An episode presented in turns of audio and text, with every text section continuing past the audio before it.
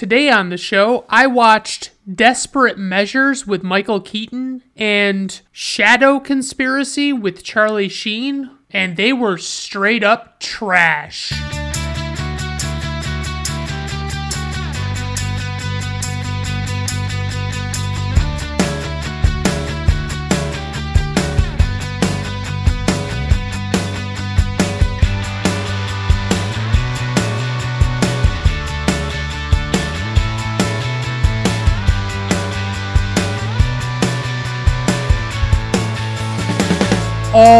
Right, everyone. Welcome to Brandon at Random Reviews. I am your host, Brandon Griffiths. Thank you for tuning in. I do appreciate it. And uh, as I mentioned, you know, I've got some movies to talk about. I really don't know how much warm up I really want to do, but I'm going to do a little bit just to be safe. There have been a couple of times in my life that I've had someone talk to me like I was the dumbest fucking person alive and it was such a humiliating experience and it it wasn't even like it was necessarily their intention it was just they assumed that I was dumb and I guess that's probably a fair thing to assume about somebody you know based on what you see in the world. It's just the way it is okay? So the first time that I'm thinking of was it was a friend of mine that I used to work with, and I, her and I never really had problems with each other. And I posted a status on Facebook and it was basically something to the effect of having watched the movie Grease I was I was talking about how the movie was confusing to me you know aside from the whole breaking out into song and dance at random throughout the movie thing I noticed that at the very end of the movie Danny Zuko and and Sandy they they get into that car together and they fly off into the sunset like what the fuck is that you know? Like I don't I don't even remember if they were really riding off into the sunset but it was just they were flying away you know what I mean? All of a sudden this car can fly what the fuck? And when I posted this, having made mention of the fact that, you know, they broke out into song and dance, one of my friends commented and said, Well, the reason they break out into song and dance is because it's a musical. And I was like, are, are you fucking serious right now? That's you're you're actually tell you you don't realize that I'm joking about them breaking out into song and dance. Yes, I realize that they break out into song and dance in fucking musicals and that's what it is. Holy shit, it was just a joke. It's it's a little unusual to see people breaking out into song and dance even if you know it's a musical. It's still like this very jarring experience in my opinion. But uh, so so there was that and I, I I commented back to her and I said, "Gee, thanks. I didn't realize that Grease was a musical. I'm I really appreciate your insight. And she like I think realized that maybe she had had been a little ridiculous. And so the other time was okay so i work and I, am not going to go into what i do for a job because it's not a good look for me to have you know a bunch of shit going on with talking about my my work and where i work and who i work for and all that stuff. But so suffice it to say i work in a factory and you know when when people are building things in this factory they have a manifest on the you know for the the thing that they're building so they know what they need to you know what parts they need to put on the thing that they're building. And i i was trying to look at one of the manifests to see what what it was that they were building. And she was like oh yeah you look at that to see what the model is. And then you know these are the different codes for the different options. I'm like yes thank you. I appreciate that. I fucking know that that's what that is. Did you think I was trying to figure out what letters were too? Like, what are these weird symbols? You know, I fuck off. Like, god damn it. It's just so aggravating when it's like you haven't really earned being treated like you're stupid to somebody, and all of a sudden they're just treating you like that. So I guess I will just get into those movies right now because I'm I'm terrified. Even though, you know, for both of these movies, I had a really hard time keeping my attention focused on the movie. You know, I was trying to take notes while I was watching them, and I didn't want to miss anything, but I fear that I did indeed miss some things when I was when I was taking the notes. So it's like I'd try and pause it. It wasn't working out super good. So I just I did what I could and just went with it. And I just I accepted that that was how it was going to be. The first movie we have is called Desperate Measures. It came out on January 30th, 1998. It was directed by someone named Barbet Barbet Schroeder Schrader something like that. Barbet Barbet Schroeder is what I'm reading here. So I'm sorry if I, I have a hard to pronounce last name, so I really try and get these things right. But I, I just wanted to to give it a shot on a couple. But Barbet Schroeder, it's probably the last time I'll mention his name anyway. So he, he's made a few movies that I've vaguely heard of before, but not, nothing really standing out in my mind as anything special. He made the movie Single White Female, Kiss of Death, and Murder by Numbers, among others. But those were the ones that really stood out as ones that seemed like they were his bigger movies. So he was the director of this movie, and then the writer of this movie was actually the author of the book this movie is based on, I guess. And he, the I actually had heard of. He wrote the book Kiss the Girls, which ended up getting made into a movie with uh, I think Morgan Freeman and Ashley Judd. Maybe it, it was a pretty solid movie. It wasn't it wasn't half bad. And he also made Walking Tall, which I think they adapted into a movie, and it was. Uh, uh, I think The Rock was in it, or Dwayne Johnson, if you want to, you know, refer to him by name, which I think he prefers now. Uh, actually, shockingly, the soundtrack, or I should say the score of this movie, was it was made by a guy named Trevor Jones, and I had actually heard of a lot of the movies that he had done. I can't say that I particularly remember the score from those movies, but he did Excalibur, Runaway Train, The Dark Crystal, Labyrinth, Mississippi Burning, The Last of the Mohicans, and In the Name of the Father. Now, the last two star Daniel Day Lewis, and I've seen both of those. It's been a while. I liked The Last of the Mohicans. That was a solid movie. And then In the Name of the Father was just super fucking depressing. Like, my God, I get it. It's a true story, but not every true story needs to be made into a fucking movie or a book or something. You know, I mean, sometimes things can just happen, and that's that's where we need to draw the line. I mean, that's at least that's how I feel about it. I you, say what you want about it. The lead actor in this movie is Michael Keaton himself. He plays a man named Peter J. McCabe, who is actually supposed to be one of these, you know, Ted Bundy types, you know, like he's a super crazy killer man, you know, and he he's he's murdered all these people and that put him in prison and then he murdered a bunch of people when he was in prison and so he's in like maximum security, super high lockdown type stuff so Michael Keaton, obviously, you know, you he was Batman. He's my favorite Batman. That's I'll just say that right now. He was in the 1989 Tim Burton movie as well as the Tim Burton follow up Batman Returns. And he was in Night Shift, Mr. Mom, Johnny Dangerously, which is an underrated one. I really like Johnny Dangerously. It's just a little ridiculous, and I think that's it, it's it's a, a, neat idea for a movie. It, it just it, it's different. I don't know. I've never seen a movie like it. Uh, he was in Beetlejuice, which honestly, like if it's non Batman Tim Burton, I'm usually not a big fan, and this is no exception. Batman is it for me. It's like Beetlejuice Nah, I'm good. I, I'm really good. Uh, he was in Clean and Sober, The Paper, which I watched fairly recently, and it was a pretty mediocre movie. It didn't stand out at all for me. He was in Multiplicity with Andie MacDowell. That's one where he like clones himself and is trying to get you know, more time in his life and stuff. And so he starts cloning himself to have the other versions of him do other things. And it, it ends up being a pretty, I assume, pretty shitty. I haven't seen it since I was a little kid. So I, I can't really say that I remember whether or not it was any good, but I don't feel like it would stand the test of time if I went to revisit. So I'm just not going to do that to myself. Uh, he was in Jackie Brown, which is a Quentin Tarantino movie. He was also in Jack Frost, which will come back later. I just I can't wait for that moment because it's such an awesome connection. He was also in a movie called Birdman, which I think he won Best Actor for, and I I don't know if that movie won Best Picture, but I gotta say I fucking hated Birdman. I didn't like the style it was in, and I didn't like the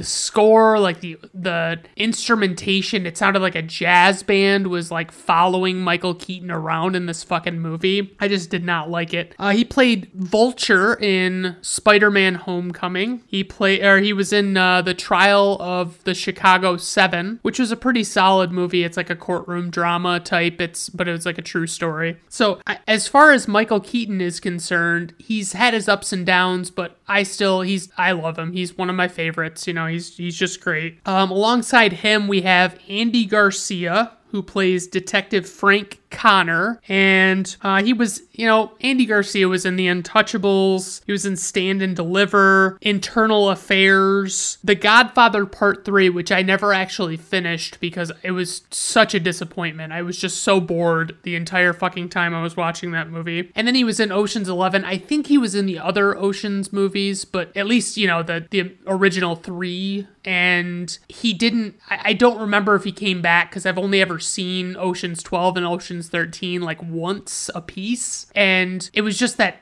second fucking Ocean's 12 or that you know that Ocean's 12 movie where it was like they they had Julia Roberts's character play Julia Roberts and it was so stupid. It was just like what is this plot? Like are you fucking kidding me? So anyway, we got Marcia Gay Harden who plays the uh, the doctor in this movie and you've probably if you don't know her name, you've probably seen her face. She has like super resting bitch face, like really bad. She was in Miller's Crossing, Meet Joe Black, Space Cowboys, Mystic River, Mona Lisa Smile, and I remember her best from The Mist, which was a pretty solid horror movie, like a a good Stephen I think it was Stephen King and it was it was pretty good actually. I liked it. It, it kind of had a bummer of an ending, I think, if I remember right, but it was it was a good movie. Also in this movie, apparently also in every other fucking movie ever made is Brian Cox, who I always remember as being I, I think he his name's O'Hagan. He's the police chief in Super Troopers, and he's great in that movie. He plays a police officer in this movie. His name is Captain Jeremiah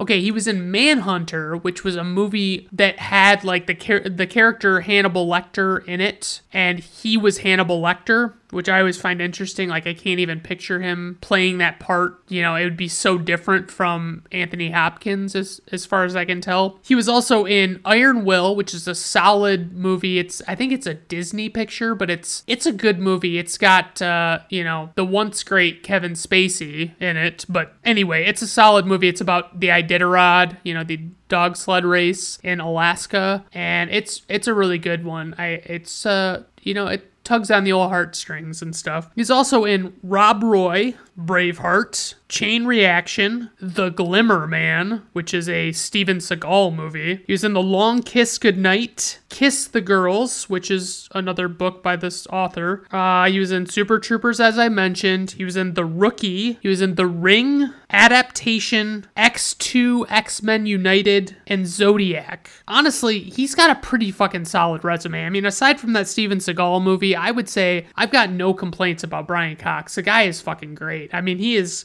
I wish he was in more shit. And I mean, he's already in fucking everything. So this movie didn't really have a lot of casting notes or much for bonus trivia type items, honestly. So it's going to be a pretty plot centric type uh, discussion here. The plot synopsis. So IMDb, this is this is the plot synopsis that they had. It is Frank Connor is an honest police officer who desperately needs to save his son's life. However, after losing all hope, he finds out that criminal Peter McCabe in jail is his only savior. So I took a shot at writing what is the actual plot synopsis of this movie, and I said it was Frank Connor's son is just dying to find a bone marrow donor. Could killer Peter McCabe fit the bill?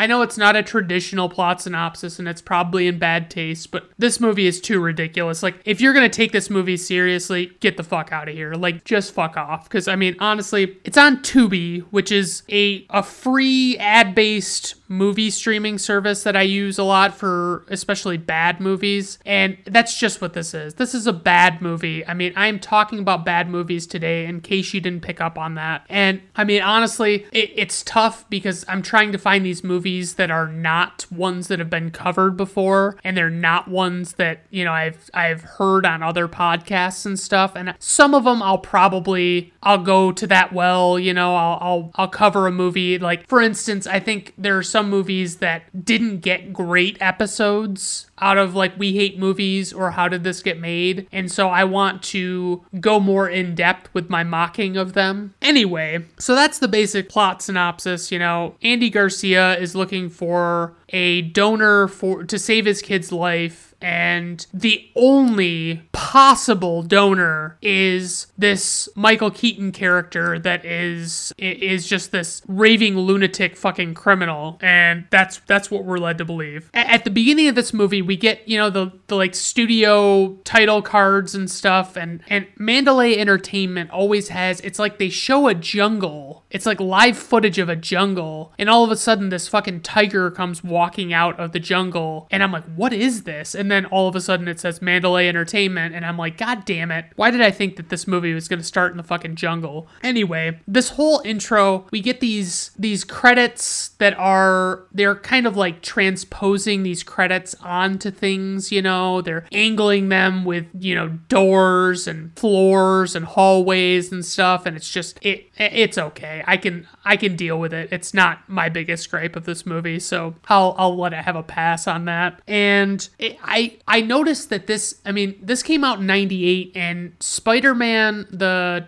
Sam Raimi Spider-Man with Tobey Maguire came out in 2002 and this this movie and you know this movie Desperate, Desperate Measures and Spider-Man have very similar sounding opening sequences but like Danny Elfman did Spider-Man. So I don't know. Maybe it's just a quinky dink cuz I mean I would not be surprised if nobody that worked on Spider-Man had seen or heard of this movie. The, okay, so when the movie starts it's you don't really know what's going on obviously and you're watching watching these people break into a computer you know they're in this this highly secure building and they break into this computer and they're doing these POV shots where, you know, it's like you're seeing it from their point of view, but it's like they're doing it at like quarter speed. So it's like you're watching it in slow-mo, you know, and it's it's fucking it's not a good look. It's not I mean, don't do the POV if you can help it, honestly, unless there's something that you have to capture with POV to really help tell the story. Don't do it. There movies have tried to do this before and it it does not work out well. I mean, it, it does not look good on, you know, as a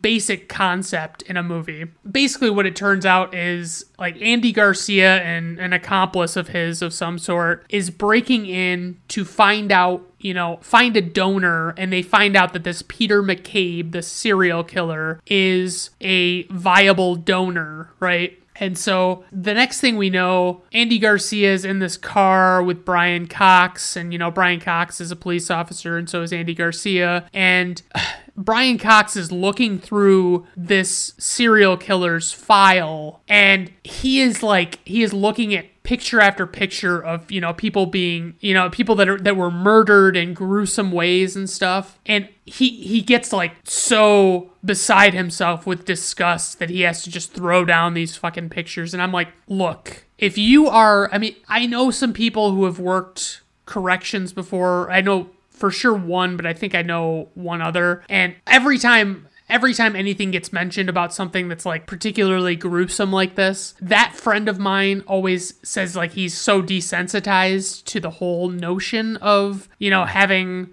something that's like particularly awful or whatever. And I just don't believe that that if Brian Cox is like a captain, I don't believe that he is that disturbed by anything he's going to see in these files. I just don't fucking buy it. But anyway, every time we see Michael Keaton, he's I mean, he's kind of doing like a little bit of a, a voice, like an accent or something, and he's being he's really overselling the I'm a fucking lunatic prisoner, you know, kind of thing. And it's like he, you know, Garcia goes and visits him and and all of it is and like it's at this point in the movie that you f- you figure out that what they're doing is trying to get, you know, like you don't know until he starts, you know, Andy Garcia starts talking to Michael Keaton. That's when you find out that he's looking for a bone marrow donor. And it's just like, holy shit. So that's what this is going to be. They're going to try and, you know, get a, a, a trans fusion or whatever you want to call it from Michael Keaton and he's this dangerous criminal. Okay. And and all I can think the entire time that I'm watching this movie is how fucking likely is it that Michael Keaton is literally the only person in the world that could do this and they couldn't find anybody else at all, you know?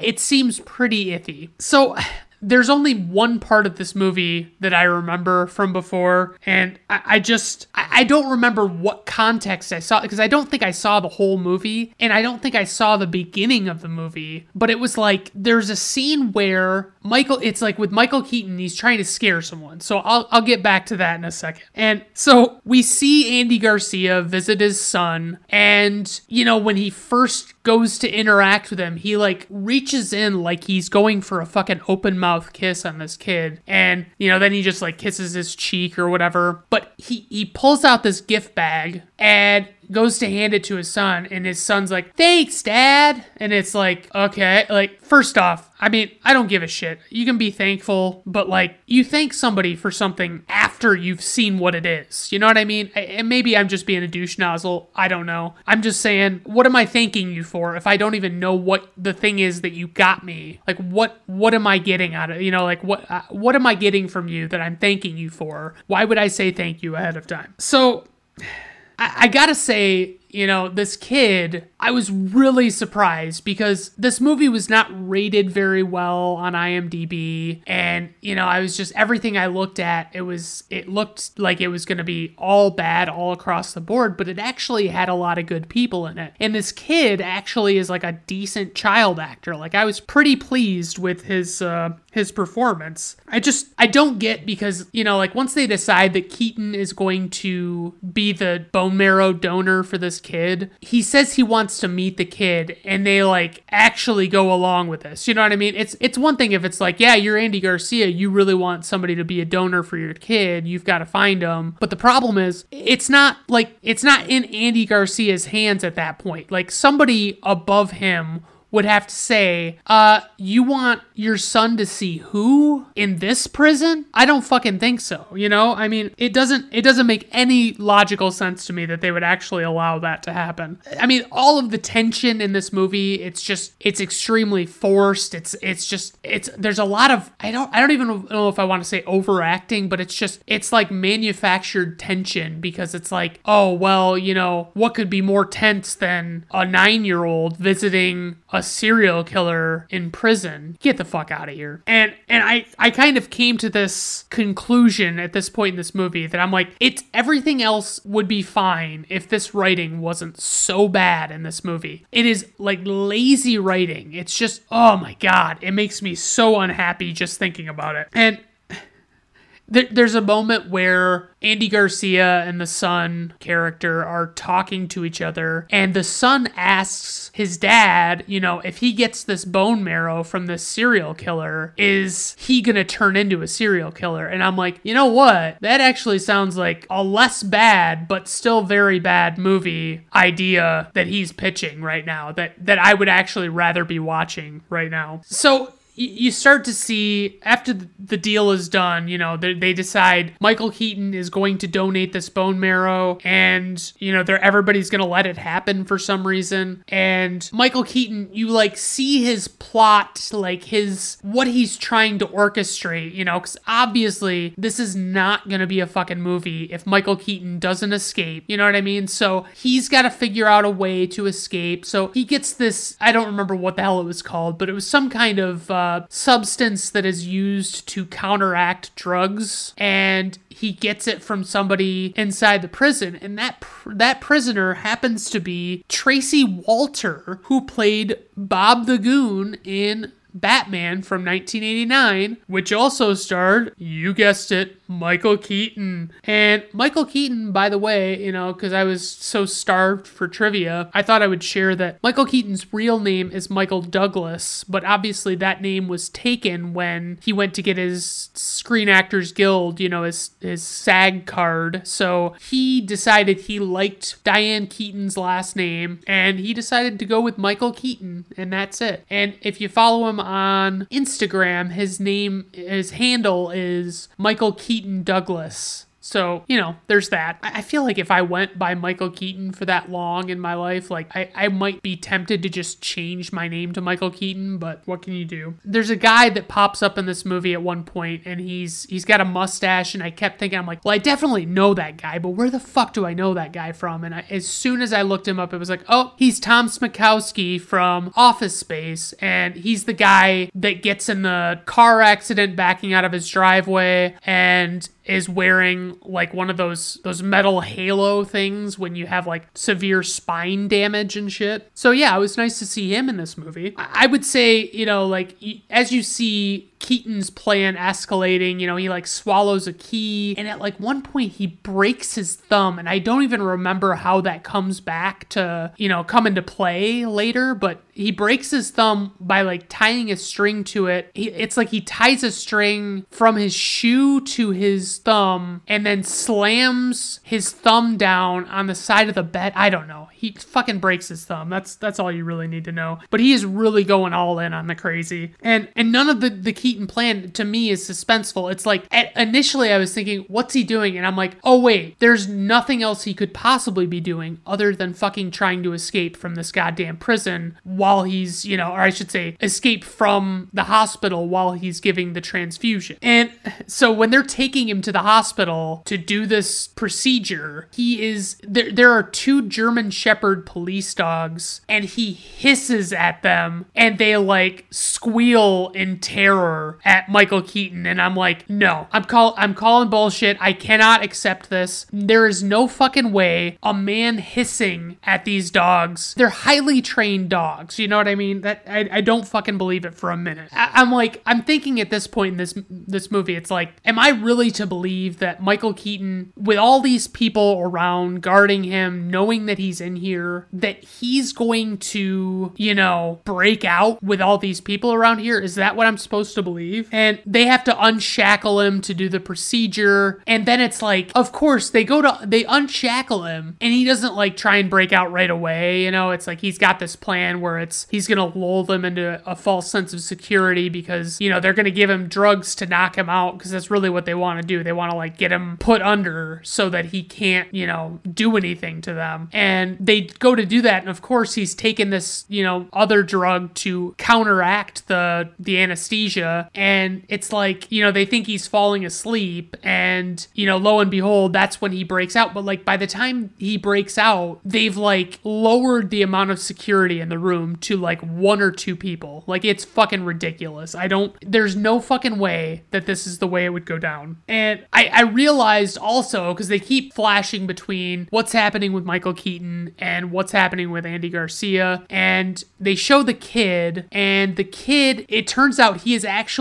the same kid that was in this movie called Jack Frost from like right around the same time that this movie came out. And wouldn't you know it, the guy who played his dad, none other than Michael Keaton, who is the Jack Frost. Yeah, that's right. Connective tissue, motherfucker. Okay, so I would say there honestly are quite a few familiar faces in this movie, like especially given that, like I would say there are a lot of actors I really like in this movie. Andy Garcia, I'm I can take it or take him or leave him. I don't really give a shit about Andy Garcia, but other than him, like I'm I like a lot of these people. And, you know, all I could think, okay, so he's breaking out, and I'm like, yeah, he would have fucking had like 10 officers in there with him if he had his handcuffs taken off. That's a given. You know, that's, I don't give a shit if he was going under and all that shit. Nope, doesn't fucking matter. This is like, I don't know, 30 minutes in or a little more maybe. And all I can think at this point is, you know, I'm like, well, they're not going to catch him this fucking fast. Like, it's just not going to happen. And I also had to remark on, you know, Tubi, T U B I, this uh, streaming service, had fucking stupendous picture. Like, it usually I don't notice that kind of thing, but like, if I watch things on Hoopla, which is the, the public library driven service, it's not always so great, you know, like the, the picture is usually pretty shitty actually. But Tubi, I was very pleased. And, you know, you have to deal with ads, but, you know, then you just take your bathroom breaks then instead of pausing it. I mean, that's just like the olden days. The, I said at this point, there is an hour left in the movie. So this is right after Keaton has broken out and he's, you know, doing whatever. And all I can think with this much to go, with as dumb as the, the setup for this movie has been, all I can think is do you think that Michael Keaton and Andy Garcia look back on this movie with anything but disdain? You know, like, did they, are they proud of this movie? I don't think so. So there's like a stand. There's a couple of standoffs in this movie. Obviously, I mean it's a hostage situation slash, or not even a hostage situation so much, but like you know it's this escaped convict and he's trying to get out of this place and all that stuff. And at one point, Michael Keaton is holding up Marcia Gay Harden with a scalpel, and Andy Garcia Andy Garcia has him at gunpoint, and basically he coerces Garcia to put the gun down. It's it's like he gets away and Brian Cox is just furious because basically at this point they establish that if Keaton dies, his bone marrow is no good. I don't know how true that is, but I assume it might be accurate. So, you know, he he escapes and Brian Cox says to Andy Garcia, he's like, "How many how many people are going to have to die tonight so that kid of yours can live?" And it sounds so bad. Like it sounds like, you know, nobody's actually going to fuck like you could phrase it so differently, you know what I mean? But that's what he says. And I just I still can't get a finger on what fucking accent this this thing is that Keaton's doing. I don't know what it is.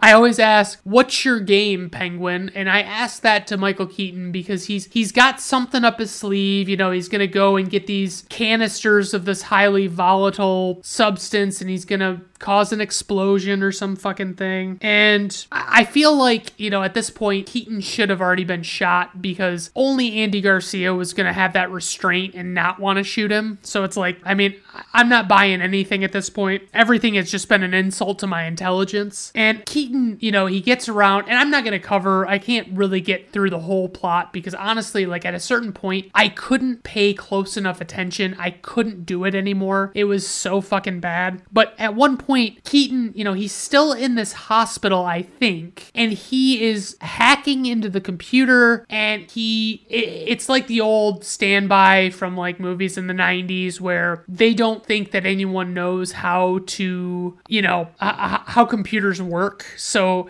he just hacks this computer and he types in like show all passwords and it shows everybody's password and he is able to override the entire system and it's just like okay. At one point keaton finally does hold this kid hostage and it was like at the at the point it finally happened i was like i cannot fucking believe that that didn't happen sooner than this. Like i cannot fucking believe it. And it's just it is what it is. I guess i mean it was a natural point of progression but like basically keaton develops a bit of a soft spot for the kid and develops a bit of a soft spot for Andy Garcia because Andy Garcia is such a dedicated father and all this horse shit. I need to uh I I made a note to myself while watching this movie. It was basically just I need to find some kind of balance with these these notes because I I get really jumpy. I'm like I don't want to miss anything, but I at the same time it's like holy shit, you know, I can't fucking write down every little thing that happens. There's all this obviously there's a bunch of shit that happens with Michael Keaton and he's, you know, working all this shit out and eventually they finally fucking capture him. And I mean, it's it is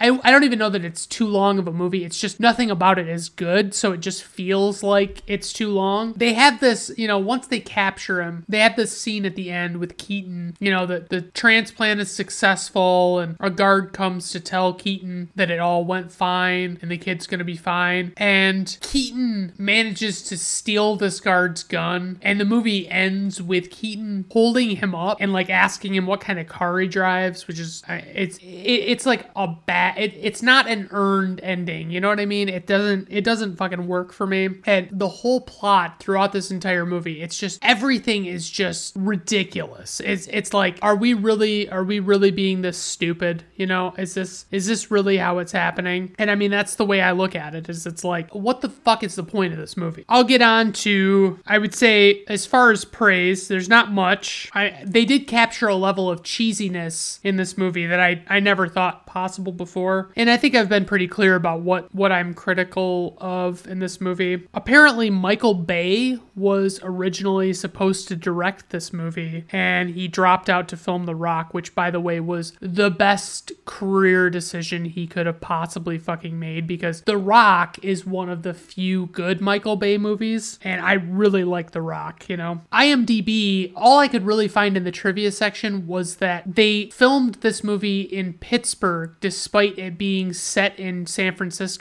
and they kind of, you know, took some buildings that were, you know, featured and I mean, it just they they were made to look like they were in San Francisco and it's like, yeah, who gives a shit? Like I don't really care. Runtime of this movie 100 minutes, budget 50 million dollars, worldwide gross $13.8 million. IMDb rating 6.1. Rotten Tomato Critics score 19%. Rotten Tomato audience score 37%. Personal rating 1.5 out of 5 stars. I think that this has too many good actors in it to really hold a grudge against it too much. I will say that I've determined that for these bad movies, I'm going to start looking into the the IMDb rating needs to be below like a 5 for me to cover them, I think. I I, I might be wrong. Maybe in the 5s is fine, but definitely not above a 6 because usually those aren't like laughably bad, and that's really what I'm looking for. So, moving right on to our next movie, Shadow Conspiracy, released on January 31st, 1997, directed by George P. Cosmatos. He also directed Rambo First Blood Part 2, Cobra. So both of those are Sylvester, Sylvester Stallone movies. And then Tombstone, which is a fucking great movie. Like probably one of one of my favorite westerns of all time easily.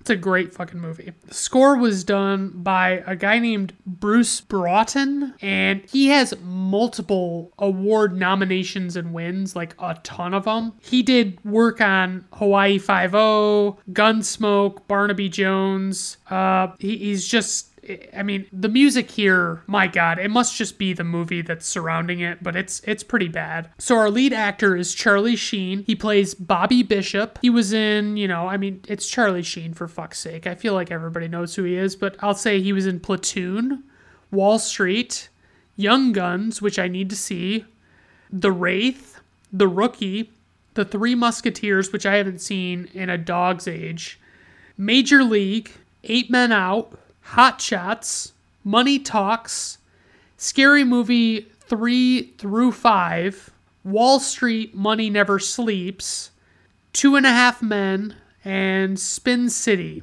I mean, he's got a pretty good resume, honestly. And then we've got Linda Hamilton, previously covered on my Terminator slash Italian Job episode, where I pointed out that I had not really heard of many other movies by Linda Hamilton. I was wrong. There is one movie I've heard of with her that is called Dante's Peak that I think also has Pierce Brosnan in it. But obviously, she was in the Terminator movies. She was in Children of the Corn, which I haven't seen in a long time. She was in something called King Kong Lives, and I really don't know what the fuck that is, but whatever. Then there is Donald Sutherland, who you know from, uh, you know, I covered him in the Italian job. He plays Jacob Conrad in this movie. Um, if I didn't mention it, Linda Hamilton plays Amanda Givens in this movie. She is a uh, she's a member of the press, basically. So you know, oh me. Okay, so I sometimes like to put little little notes in for myself to look at later and chuckle, and I just had one. So I always try and make sure I have a section for casting notes in case there's anything notable about who was cast for the movie and, you know, who might have been in it if things had gone differently or whatever. So for this one, casting notes, I said multiple people entered into agreements where they said they were okay with having their face shown on screen during this film. It's a, it's a big one. Plot synopsis. This was a tough one, and the the IMDb one I want to say was like too wordy, so I didn't even fucking go with it. But um, I said, um, a man who works on the White House staff is running for his life after he is told by an old friend about a conspiracy to kill the president, I guess. Yeah. Notes. We, the viewer, are to believe that this man realized everyone in the house was being shot. So the beginning sequence is an assassin breaking into this house and killing everybody in the house. And there is a guy who is like cowering in fear, hiding from this guy. And there are six cups and saucers with tea or whatever in them. And he takes, like, you don't know why, but the guy takes a cup and saucer and puts it in a drawer and then flees the house, right? And so, lo and behold, the reason he did that was because, oh, here comes the assassin looking for, you know, whoever else might be in the house.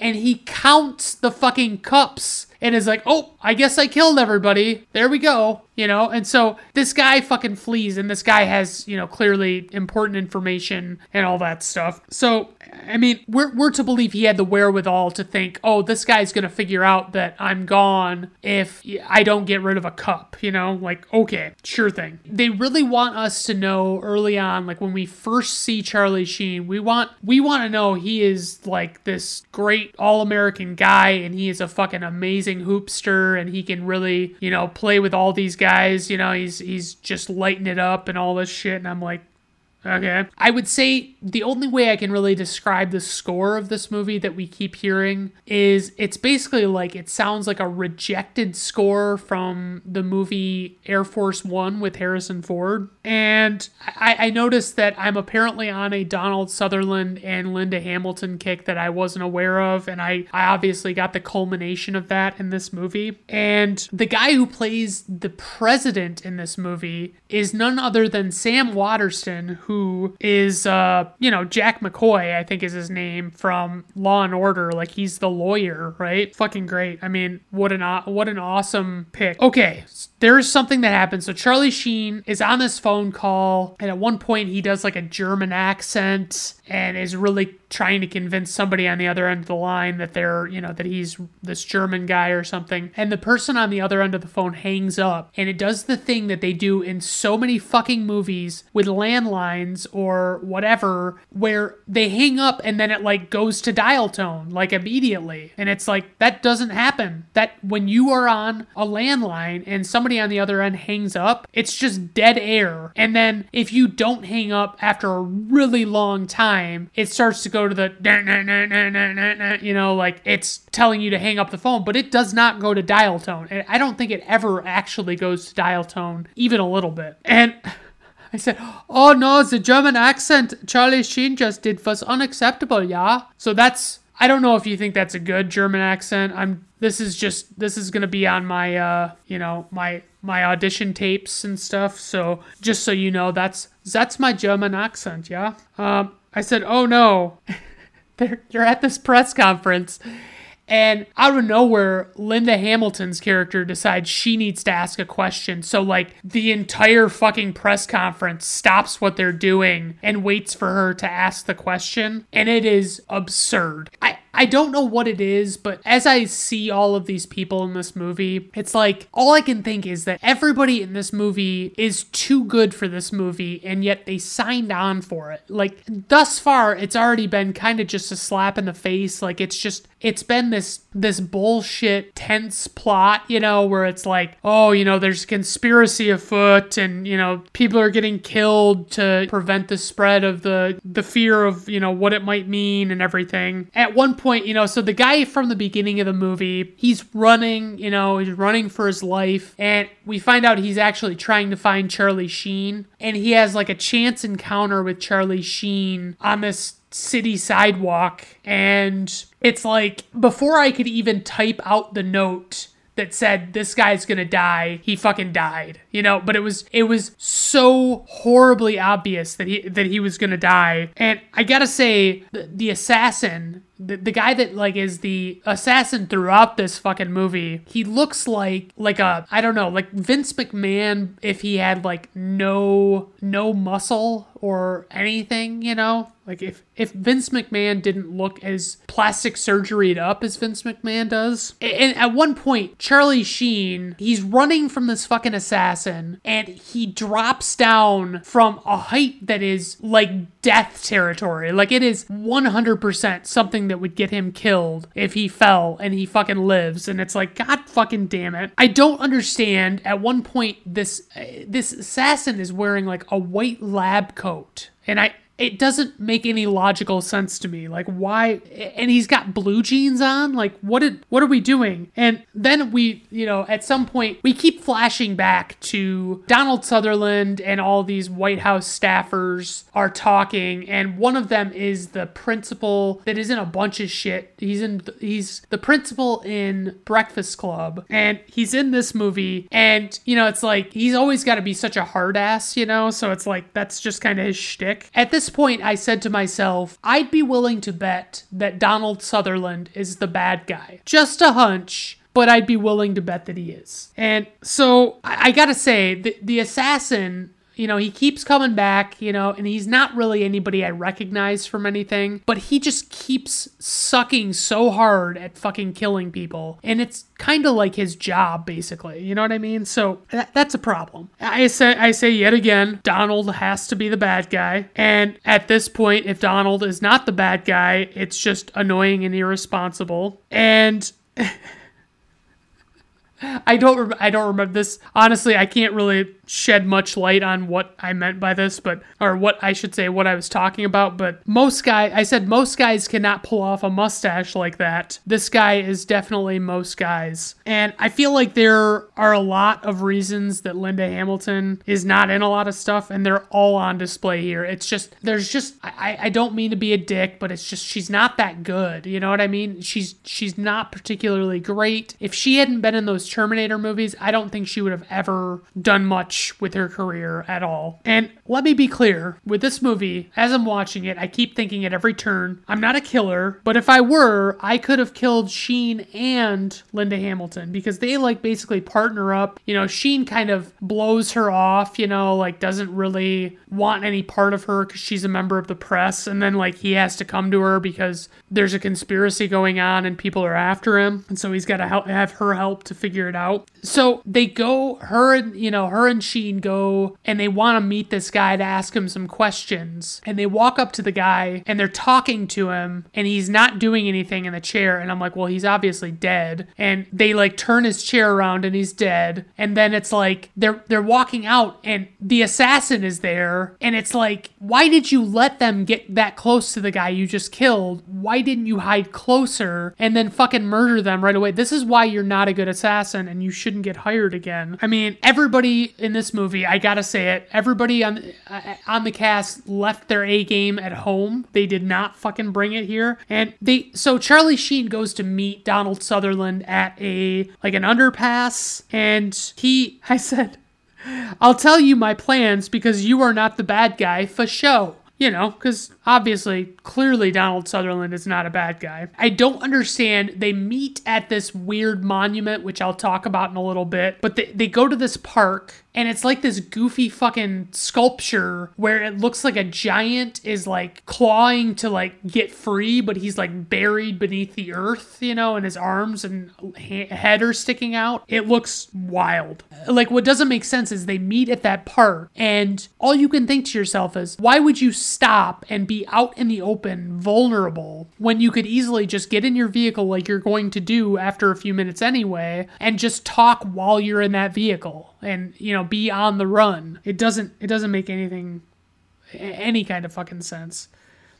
And I mean, it, as the movie progresses, it's it gets more and more obvious. Like Donald Sutherland's gonna be the bad guy. Like I had literally no other suspects other than him because you know somebody else has to be the bad guy. And wouldn't you know it, at this point in the movie, they revealed that Donald Sutherland is in fact the bad guy. What a fucking shocker. So they're like Sheen and Hamilton are I don't remember if they're in the White House or but they're they're trying to run and they know that they're in there and they set off the silent alarm and everywhere they're they're walking or you know running around I should say they're they're seeing like flashing red lights everywhere, like all over the fucking place. And I'm like, what the fuck is the point of the silent alarm if it alerts that many fucking people to an alarm being present? You know what I mean? Like, is it just for, you know, for blind people? Is, I mean, is that what it is?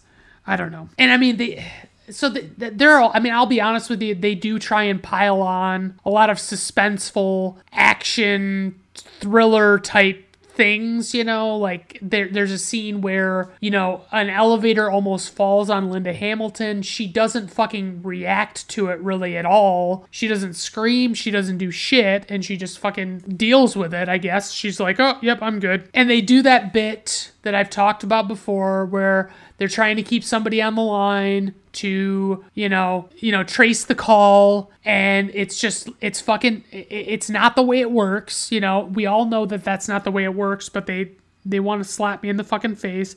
And I said at this point that I have shitty thriller bingo because that's the way it fucking is. So at one point, Sheen is using a tape recorder to record a conversation, and he like reaches out, and it looks like he just deliberately drops the cassette tape from the tape recorder in the water that he is near. And it doesn't make any fucking, but it's like, it's supposed to be like accidental, like he just accidentally dropped the tape and and it really fucked him over. And this I mean, there's a scene where they're being chased on you know by a, a, person who's on motorcycle and you know they're as they're chasing him like everybody's just advantageously located and facing in the direction of the motorcycle so that they can get out of the way so that you don't have to see any fucking stunts or anything happen. And they go down you know they're they're running down these steps onto the subway and charlie sheen jumps down onto the tracks. And i always thought that that was like a really fucking bad thing that you weren't supposed to do but you know whatever. The motorcycle is still chasing them down into the subway and and it it does not catch up to charlie sheen any faster. Like the, the motorcyclist might as well have just been on foot because that's all it's fucking doing. And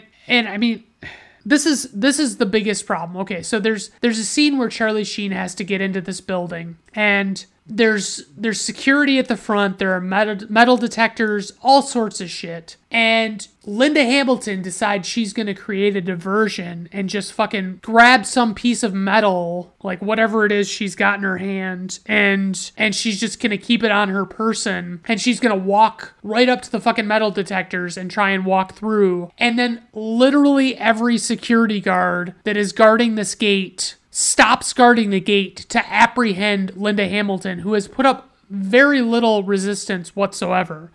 And it just I, I don't I don't get it. So like basically when this happens, Charlie Sheen can just run through the metal detector, doesn't fucking matter, and he just keeps going. And I at this point I just can't I still can't believe anybody signed up to be in this movie. But when he gets into this place, it's like this convention, you know, and it's like there is a remote controlled helicopter, like a like a small helicopter that has guns mounted on it and is wreaking havoc at this fucking convention. And, you know, like basically everything's coming down to, you know, Charlie Sheen catching what's going on, you know, like catching the, the bad guys and, you know, Donald Sutherland's at this convention and the other accomplices he has are at this convention and they start dying. And then, of course, you know, like Donald Sutherland knows he's gonna get caught, so he just fucking offs himself. And I, I literally tried calling it, but it, it was too, it happened too quickly to type it out to actually say, yeah, he's definitely gonna off himself soon. And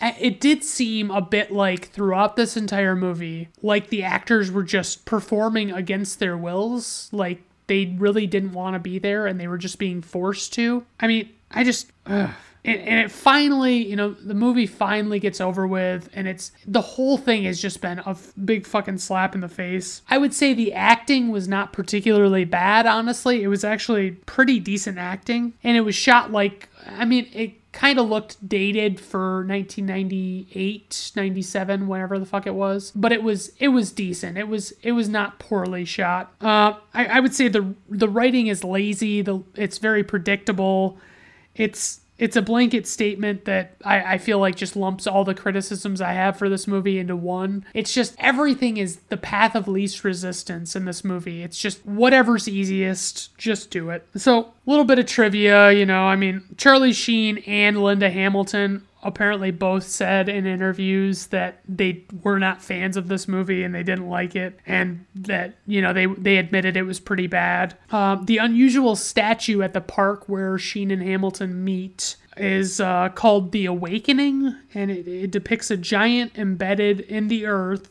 struggling to free himself. And that information, I will tell you right now, is more interesting than watching this movie. Runtime 103 minutes, budget 45 million, worldwide gross to date 2.3 million, IMDb rating 4.9, Rotten Tomato critics score 3%, Rotten Tomato audience score 18%, personal rating 1 out of 5 stars. I might give it a. Uh, I, I can always go 0.5 stars. So I guess 0.5 is for the acting not being terrible, but just in general, the plot was terrible. All right, everyone. Well, that was Desperate Measures and Shadow Conspiracy. And those two movies came out in the mid to late 90s. They were both really terrible. You know, if you if you want to watch them, Shadow Conspiracy is on Hoopla, which is the library one, and then Tubi is where the um, the other one is. What what the fuck? I, I can't remember these movies' names. Uh, Desperate Measures. That's that one is on Tubi.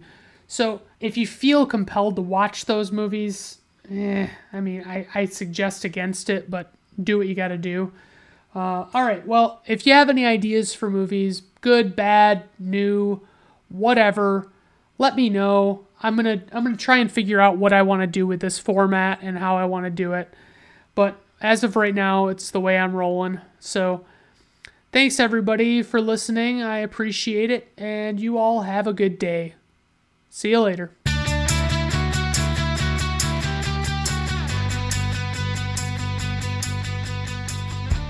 Brandon at Random Reviews is performed, written, directed, produced, and edited by Brandon Griffiths. Theme music is performed by Augusto Diniz from Fiverr.